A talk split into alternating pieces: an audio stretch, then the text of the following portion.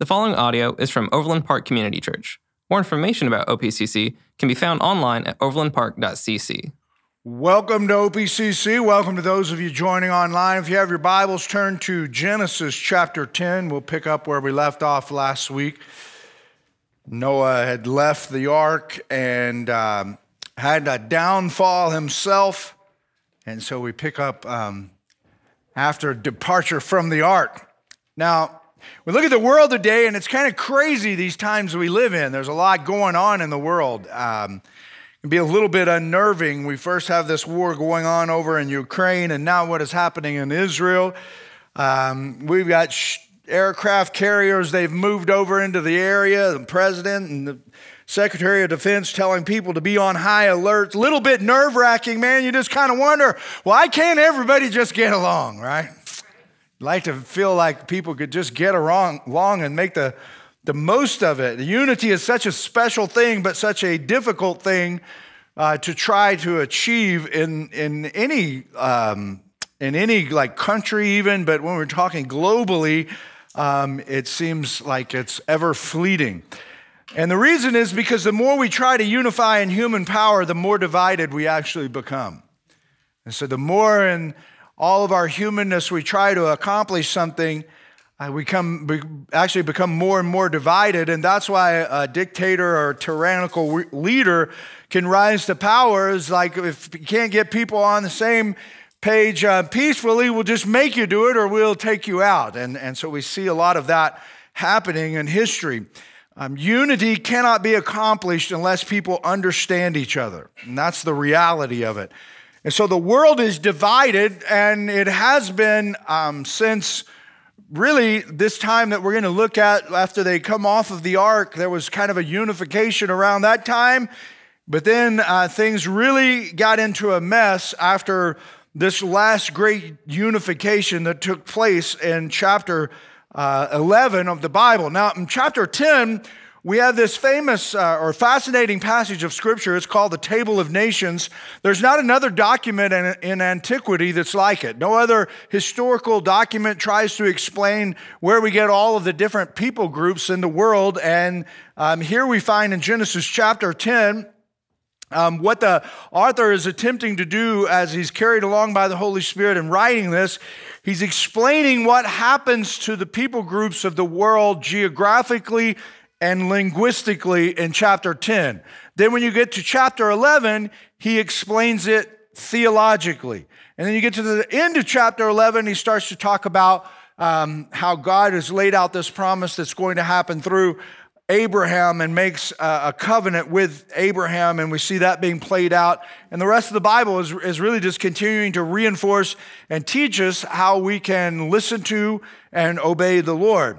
And so we're not going to go through all of the different, um, I'm not going to read through he begat him and he begat him and because they're hard to pronounce one. And two it's it can be a little uh, not as fun right? There there's some really cool stuff in there. Maybe a, a good uh, place to uh, dive into that a little deeper would be in uh, now that's a great question. So if you have some questions as you're reading through that and studying it jot it down um, and reserve that for the next sunday evening uh, question series. But what I am going to do is I'm going to focus on two things. One is this guy by the name of Nimrod. Um, anybody ever you ever called anyone a Nimrod? Okay, yeah. You ever been called a Nimrod? All right, so Nimrod, uh, he is made famous of, to us in our uh, vernacular, I think, in our language by um, Bugs Bunny. That's what Bugs Bunny called Elmer Fudd, is Nimrod.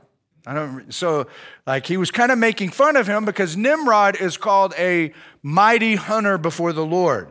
And so it's, uh, it's not actually a derogatory term.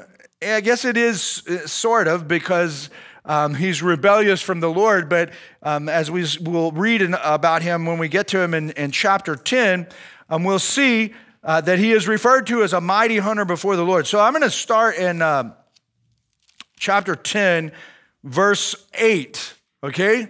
And we get to mention, so basically in the table of nations, Moses is going down through there and he's telling us all the different descendants of Shem, Ham, and Japheth, okay?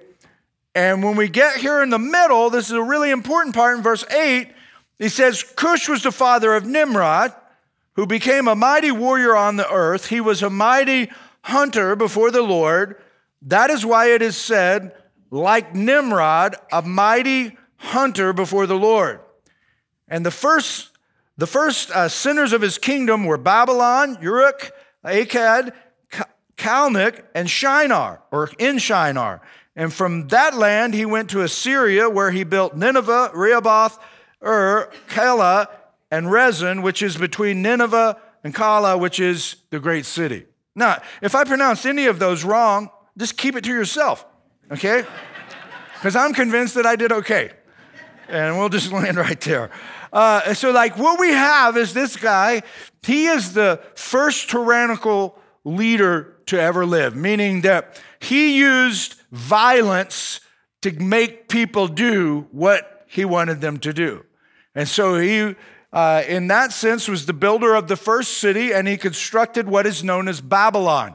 Now, throughout the Bible, from this point forward, we'll see that Babylon always um, is symbolic of rebellion against God. That's why you, when you get uh, to Revelation and it, it refers to Babylon, um, it's, it's speaking symbolically of a city whose builder is not God. And that's what is happening in what Nimrod attempts to do. So when we get to chapter 11, I've taught on this before. I think it's one of the coolest um, uh, passages of scripture in the Old Testament because it gives a lot of explanation as to why we have so much division in the world uh, today and, and even what's going on right now. And so when we drop to verse 11, he starts to talk about what Nimrod was doing as he was leading this people, uh, these people in this tyrannical way. He says, Now the whole world had one language and a common speech. And as people moved eastward, they found a plain in Shinar and they settled there. And they said to each other, Come, let's make some bricks and bake them thoroughly. And they used brick instead of stone and tar for mortar. Then they said, Come, let us build ourselves a city with a tower that reaches to the heavens, so that we may make a name for ourselves. Otherwise, we will be scattered over the face of the whole earth. But the Lord came down to see the city and the tower the people were building. Now, the Lord didn't really come down to find out what was going on. He's omniscient, He already knew what was going on. The point of the writer is they thought they were doing something incredible, but in God's eyes, He's having to come down to even be able to see it because it's not that magnificent. And when we think in um, terms of the Creator, the Lord said, if it's one people speaking the same language they have begun to do this, then nothing they plan to do will be impossible for them. Come, let us go down and confuse their language so they will not understand each other. So the Lord scattered them from there over all the earth, and they stopped building the city. That is why it, is, it was called Babel, because there the Lord confused the language of the whole world. And from there the Lord scattered them over the face of the earth. And so we have this um, account where these people were feeling really, really good uh, about uh, how things are going. The world was smaller at this point um, had a common language, so everybody, like, everybody spoke the same language. And that would be a pretty cool experience. I don't know if you've ever tried to speak to somebody who speaks a different language, but it can be very frustrating, especially if you're trying to get something done. Now, thank the Lord, we have some advancement now. We got things like Google Translate, and you can pretty much talk to anybody. But um, in this particular time, they could just talk to everyone. There was no such thing as a foreign language because they all shared the same language.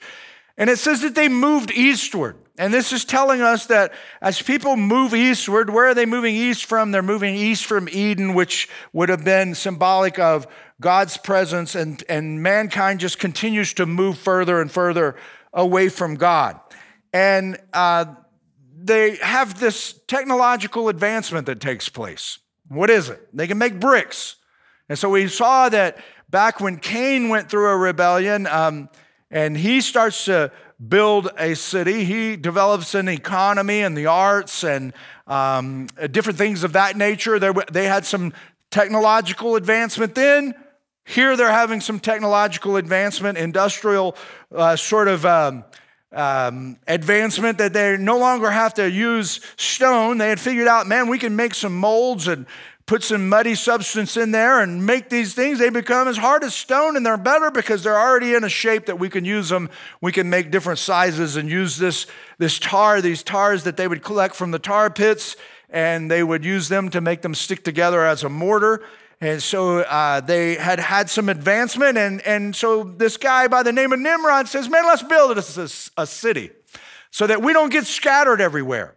And let's build a tower in the middle of it so that no matter how large we can get, we can kind of look back and see um, uh, where, where, where you're at in the city.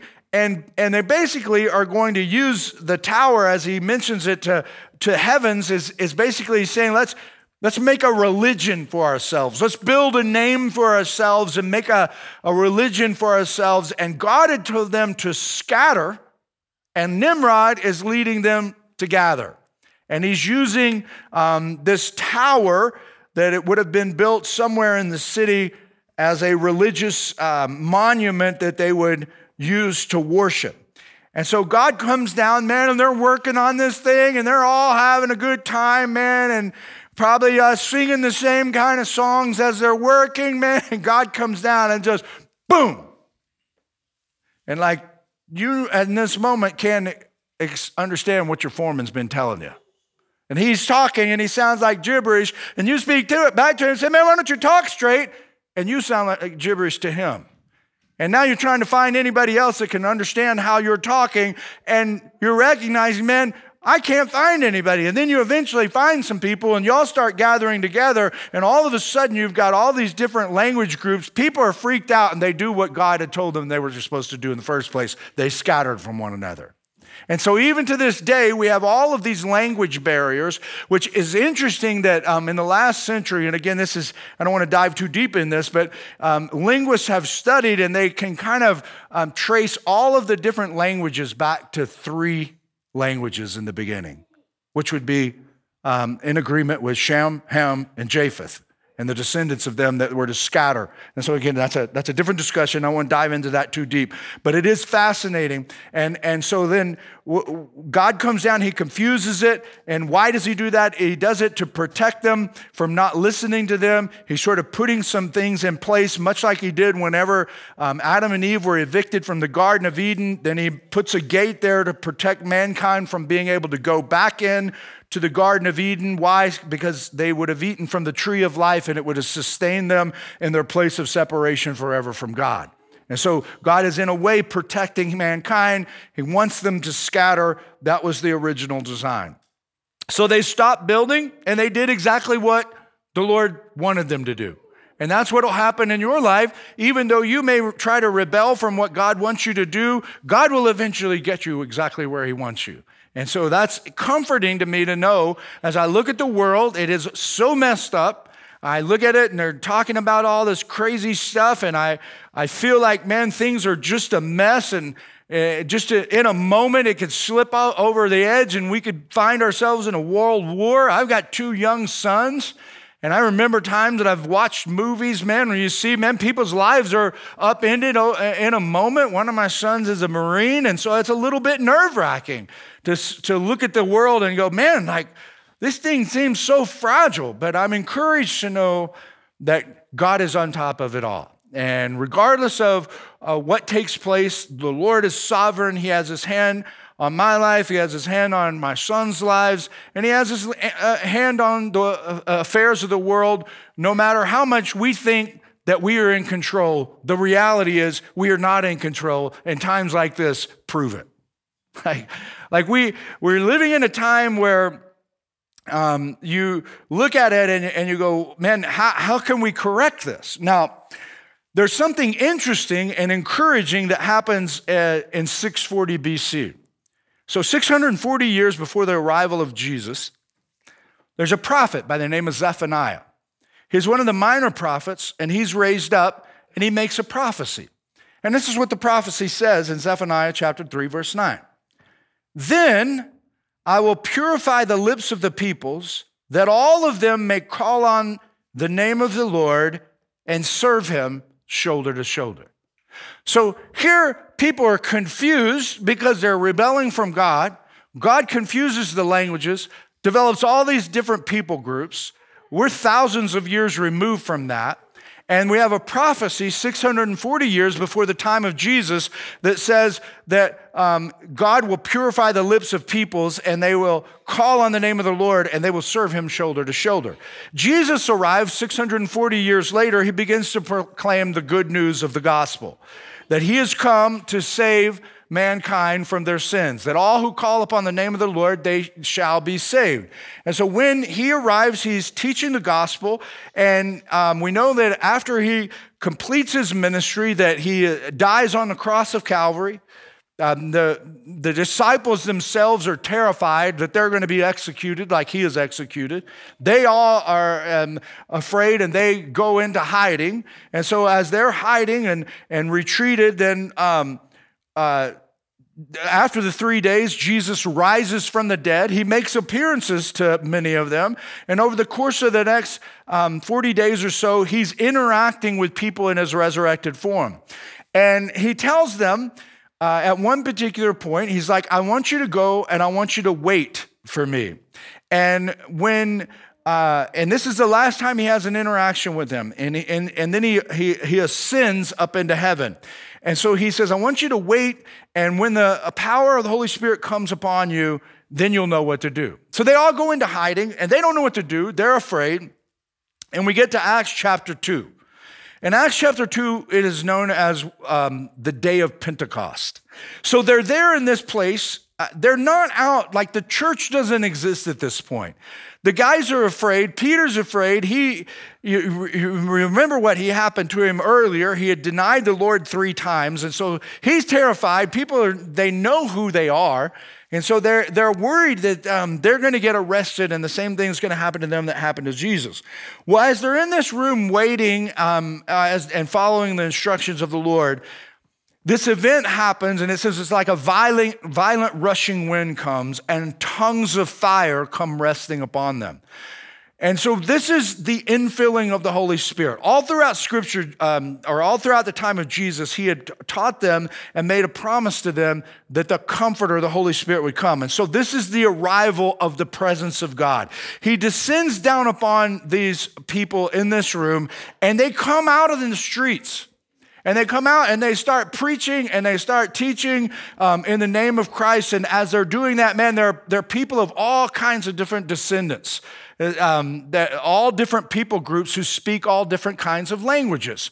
And they're, they're hearing the people um, preach the gospel. But the one guy is like, man, he, he speaks a different language. And he's like, I can understand this guy. And, and another guy doesn't speak that language. And he's like, I can understand these guys as well. And so that what what they're, they're, they see a miracle happen and they ask the question, what in the world does this mean? What does this mean that I'm, uh, you know, uh, I, I'm, I'm Parthian and I can understand this guy speaking my language and he's a Galilean? What in the world is going on in this moment? Well, Peter preaches a sermon.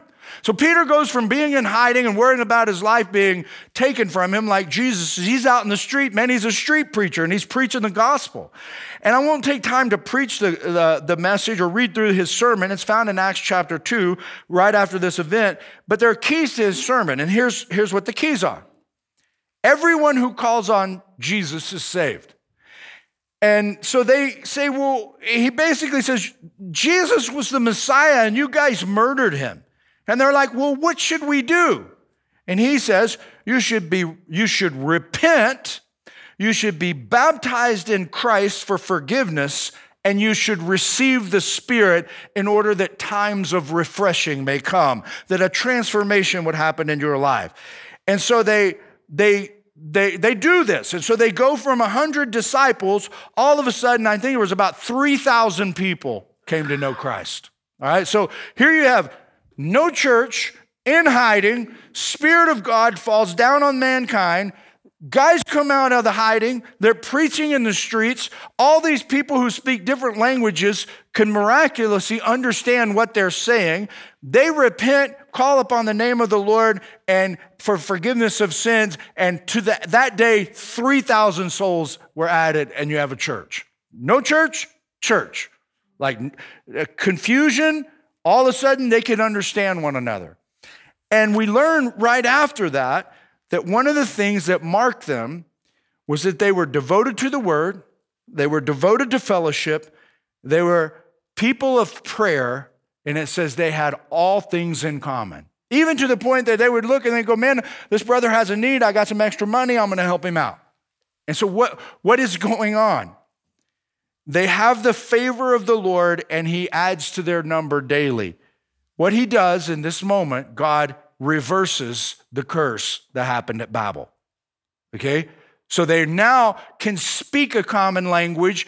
God confuses the language because they won't scatter and do what he, he, he wants them to do. They're in rebellion. They're making their own religion. They're focused on everything but God. So God confuses the whole thing. Then he says, I will reverse that confusion by giving you a common language. Um, but the only way you can have it is if you call upon the name of the Lord. So here's your takeaways. And there's about six of them, and I'm going to roll through them rather quick. Here's the first one attempting unity without God leads to chaos and confusion. When you try to attempt unity without a relationship with Jesus, you will always end up with chaos and confusion. We see this uh, played out in a, all kinds of places. Um, we see it in government right now. We see that, man, people are trying to unify. If we could just get together, but we see that it just continues to get more and more chaotic. We see it in our country, even. Our country used to be more unified, and now it is just chaotic and confused. confused. We can't seem to talk to each other. We are always talking past each other. We can't even elect a Speaker of the House right now. It's ridiculous. And you've got these division, you've got these sides. Man, we're just split right down the middle. And I would say to you that they're all crazy. Like it's not, oh, the Democrats are doing great and the Republican, oh, you need to be a Republican, the Democrats are bad. Hey, man, they're all jacked up. And, and right now, I would even say the, the person, I have a respect for the office of presidency, the president. I pray for the president, but I don't think there's ever been a more incompetent person in that office in my lifetime. Like I'm confused. Like, like what is going on? And so I, am looking for answers to this and going, well, what the heck is the wrong, wrong? We can't even find a Nimrod right now, right? so, like, what, what, is, what is wrong? Well, you can't, uh, you can't achieve unity without God. It always leads to chaos and confusion. And so we see that in governments. We also, it will, it will happen in your home. I see it in, in, in families a lot. One spouse well, all of a sudden, men, they'll get on fire for the Lord and they'll want to follow Jesus, but the other spouse doesn't. And they'll, they'll, they'll start to have friction in their home. And generally, one of two things will happen. And hopefully and prayerfully, I pray over them that that one spouse will eventually turn to the Lord and get on fire for the Lord as well. And when that happens, you see something incredible happen in the home. But sadly, more times than not, the other person who doesn't want to get involved in the things of the Lord will pull that person out. And I've told Abby probably uh, at least, I bet, I bet I've told her half a dozen to a dozen times over the last 10 years. I'm gonna say, mark my word, that couple right there, within five years, they'll be divorced. And it happens. Why? Because they can't achieve unity when they're speaking a different language. This is why the Bible says, do not be unequally yoked with an unbeliever. Why? Because an unbeliever speaks a different language than a believer. And so it just leads to chaos and confusion. And, and again, I don't want to sound like I'm making a blanket statement. There are some people who've been involved in marriages with unbelievers and they figured out how to make it work. And I know they're praying that that unbelieving spouse will, will um, t- eventually turn to the Lord. But the reality is they can't get on the same page and have as much unity as they um, desire to have because they're speaking a language that is totally contrary to one another. And the language of God brings about unity. This is why sometimes I can be um, walking around or at a ball game or something. I meet somebody, I start talking to them, they're a complete stranger, and within a few minutes, without ever having a spiritual conversation, I know this person is a believer. Why? Because I can just tell, like the Spirit's leading and they're speaking from the same place that I'm coming from. And it's not very, it doesn't take very long to discover that we have a mutual faith and trust in the Lord Jesus Christ. And so, human, why is that the case? Because God broke human language. He intentionally broke it because it was being used to rebel from him, and he didn't want people to rebel from him. So he's like, All right, like you're going to rebel this way, boop, and it's broken. And so we look at the world right now, and it is broken. And this is why people can't um, get on the same page. The language of God is the only real way to unify. That's your second takeaway. Now, God has sovereignly ordained this. He broke it and then he fixed it, but he fixed it only when you have faith and trust in Jesus.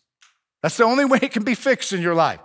And I'm not saying that, hey, you can't communicate and you can't get along and you can't be civil. What I'm saying is you can't unify, you can't be one as we all desire to have oneness with other people, with, with other groups of people. The only way to do it is by um, uh, speaking the language of God and understanding it. Now, what's interesting, as a nation, we tend to unify when crises happen.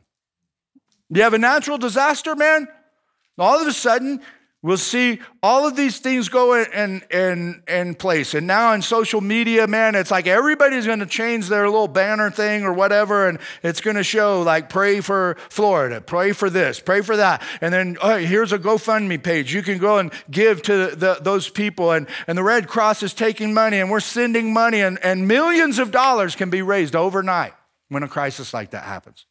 Well, you go back to some of you uh, weren't alive when 9 11 happened. Um, M- many of you were, but that, that was a crazy time.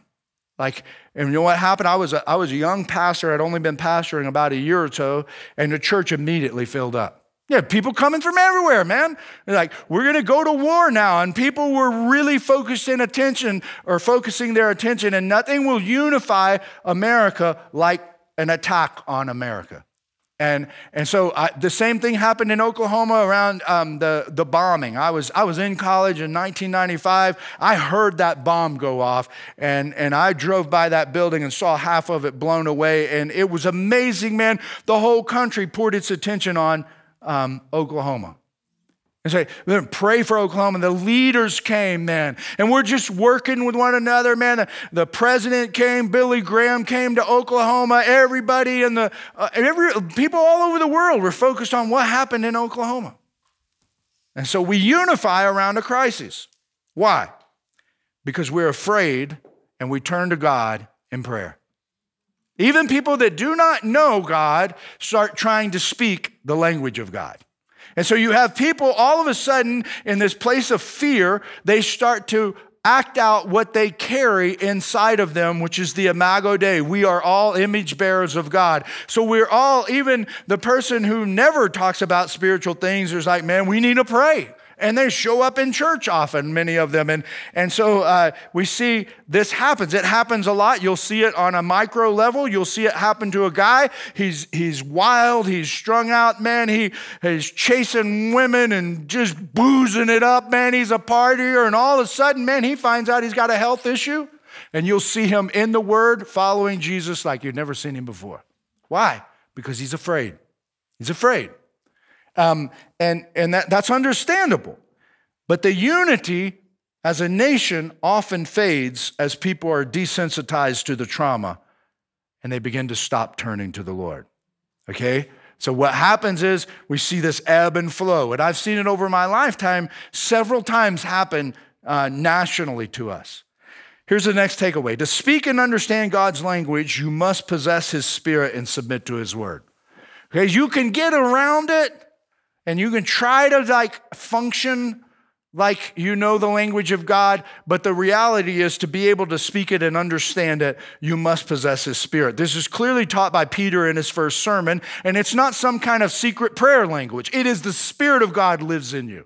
When the Spirit of God lives in you, then you start functioning by what Paul teaches us um, the fruit of the Spirit, which is found in Galatians chapter 5, verses 13 um, and, and through 26. He says, You don't walk according to the flesh, you walk according to the Spirit. What is according to the Spirit? You've got love coming out of you, you got joy coming out of you, you got um, kindness and gentleness and, and all of these things that are coming out of you that are not deeds of the flesh. And you're starting to speak the language of the kingdom and the the Lord is starting to control you. And so, as far as a nation goes, we are so far from this that we are teetering on the brink of implosion.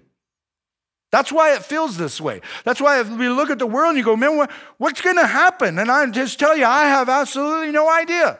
I don't have near the confidence that America is going to be the, a, a, a superpower uh, 20 years from now, like I did when I was 20 years old. When I was 20 years old, I didn't think about it at all. But right now, I'm like, what is going on? What is going on is that when we look at our nation, it is not the same as it used to be. It has not always been this way. There was a time in history when more of our leaders understood and spoke the language of God. Like we look at senators and, and congressmen and, and leaders that were leading um, uh, different movements, uh, whether it be um, civil rights movements or, or other things, we see, man, they understood and spoke the language of God. And that's what made like people like Martin Luther King Jr. so such a powerful uh, world changer is he understood and spoke the language of God and he was able to make a world of difference because he was listening to what the Lord said and trying to walk that out in his life. And so what's the problem? Well, there are many Americans that uh, claim to be Christian. You do a, you look at any um, polling that has gone on, and you'll see that most of America believes that they're Christian.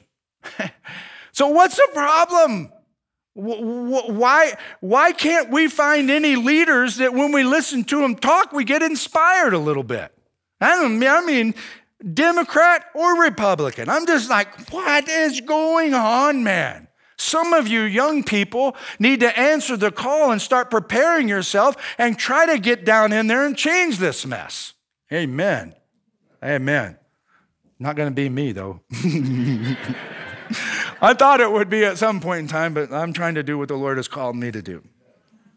Some, like, we need some leaders. So, what's the problem? We, here's the problem claiming belief in Jesus while walking in the flesh is to babble. When you claim that you believe in Christ, but you walk in the flesh, you're a babbler. Babble means to confuse by mixing.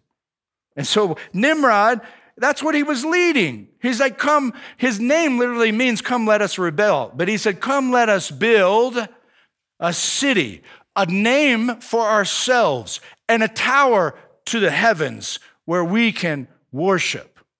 He's leaving. What did God say? Go and scatter. He says, Come, let us gather, let us stay together, let us be something and make a name for ourselves. And so God confused the language so that people cannot unify without His language and His word. And so when we look at the world and we go, man, what, what, what what's going to happen? Well, there are only three possibilities, I think, um, for the, the future of um, the, the, the world as it is right now and in the future of America. And I'm not prophesying, I'm just using some good judgment and my knowledge of the word. Is one is that we will no longer be a superpower and the world is going to go through a crazy disruption. Um, and we will be involved like um, I, I, think the possibility is we that could turn us around i should say a possibility would be that we in, have a war and people are going to freak out, man, and they're going to get serious about what they believe, and, and they're going to be really concerned. Uh, the second um, option is that uh, Jesus returns. Like he returns and cleans the whole, whole mess up.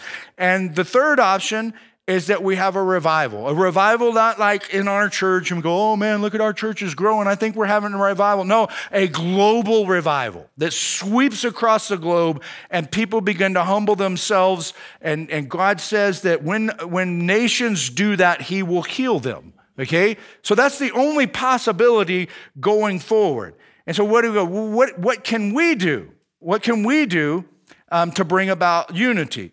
Well, as believers, we should be able to communicate in the midst of all this chaos. Whether we're talking to unbelievers or believers, like nobody should be communicating better than the believers.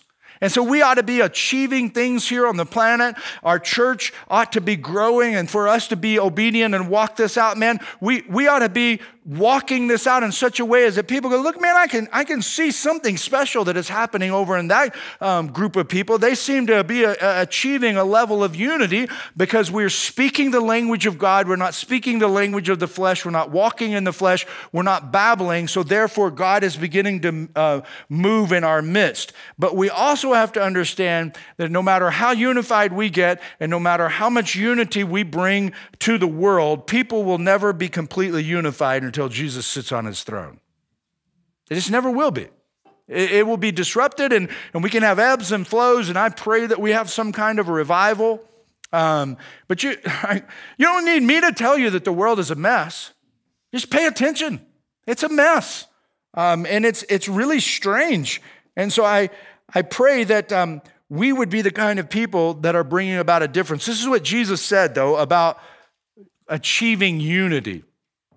And I bring that up because, like, man, that's what's going on. You've got um, Putin and, and Xi and, and uh, the nutcase from North, North Vietnam.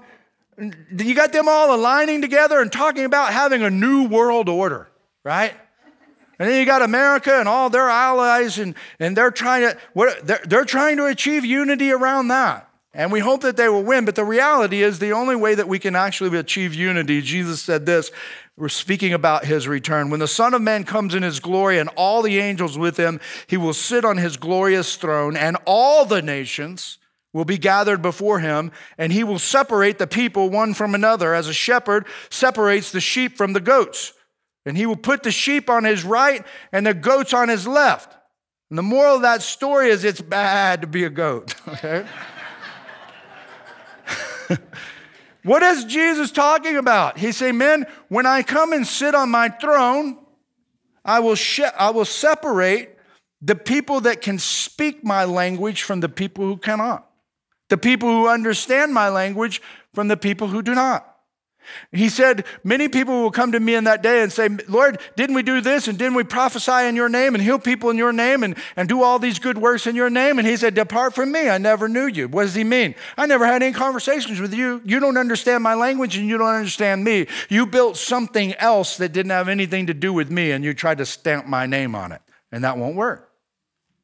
And so the, the, Jesus is separating that, and that's the only time we will actually come to a place in the world where we have unity. And so, what in the world should we do?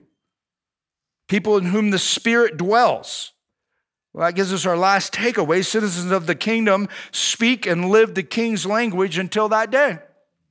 We just got to be really active in understanding, man, it's important that I'm speaking the language of the kingdom, that I'm acting like a citizen of the kingdom.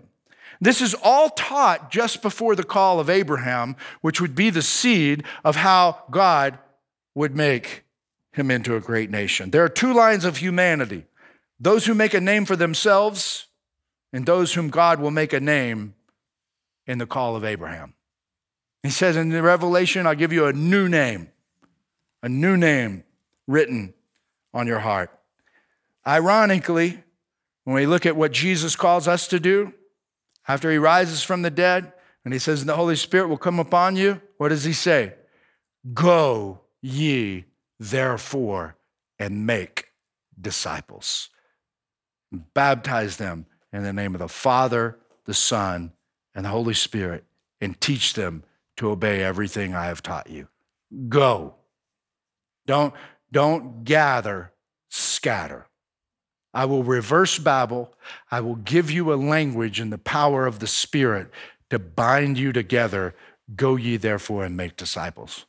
And one of the hardest things for people to do often is to go.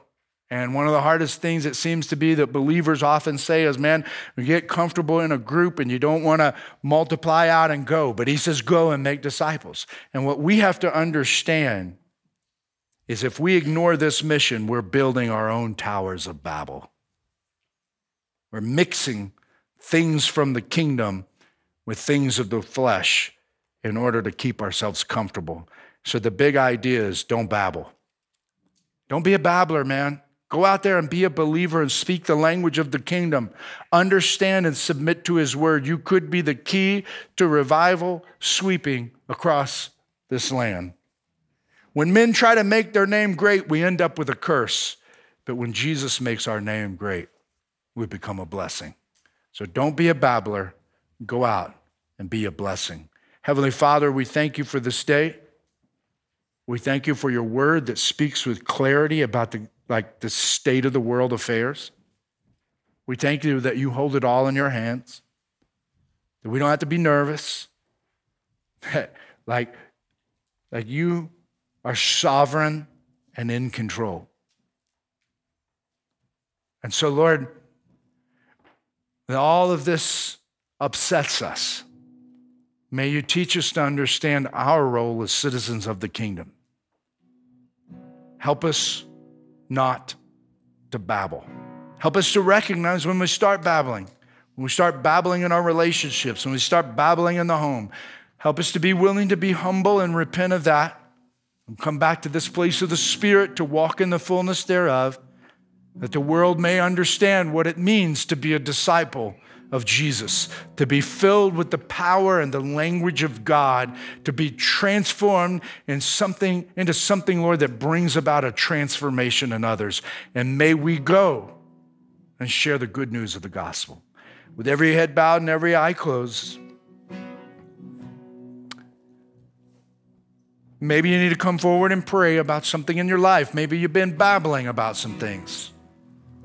This past week, it kind of hit me I got a little frustrated in my home and recognized that I was babbling, just acting and operating, functioning out of the flesh, and I had to repent before the Lord. And that's what we do, man. The word says if we are uh, uh, if we're faithful to confess our sins, He is faithful to forgive us and cleanse us from all unrighteousness. And so I don't want to. I want to live from that place. I want to live from the freedom of the Spirit. And so maybe in your life you need to have a time of repentance where you say, "Man, I've been babbling." I need to quit babbling and start being a blessing and live out my faith. And so I'd invite you to come. There'll be people here to pray with you, or maybe you just come and use the stage as an altar and lay something down before the Lord. Maybe you need to call and call on the name of the Lord for the first time in your life.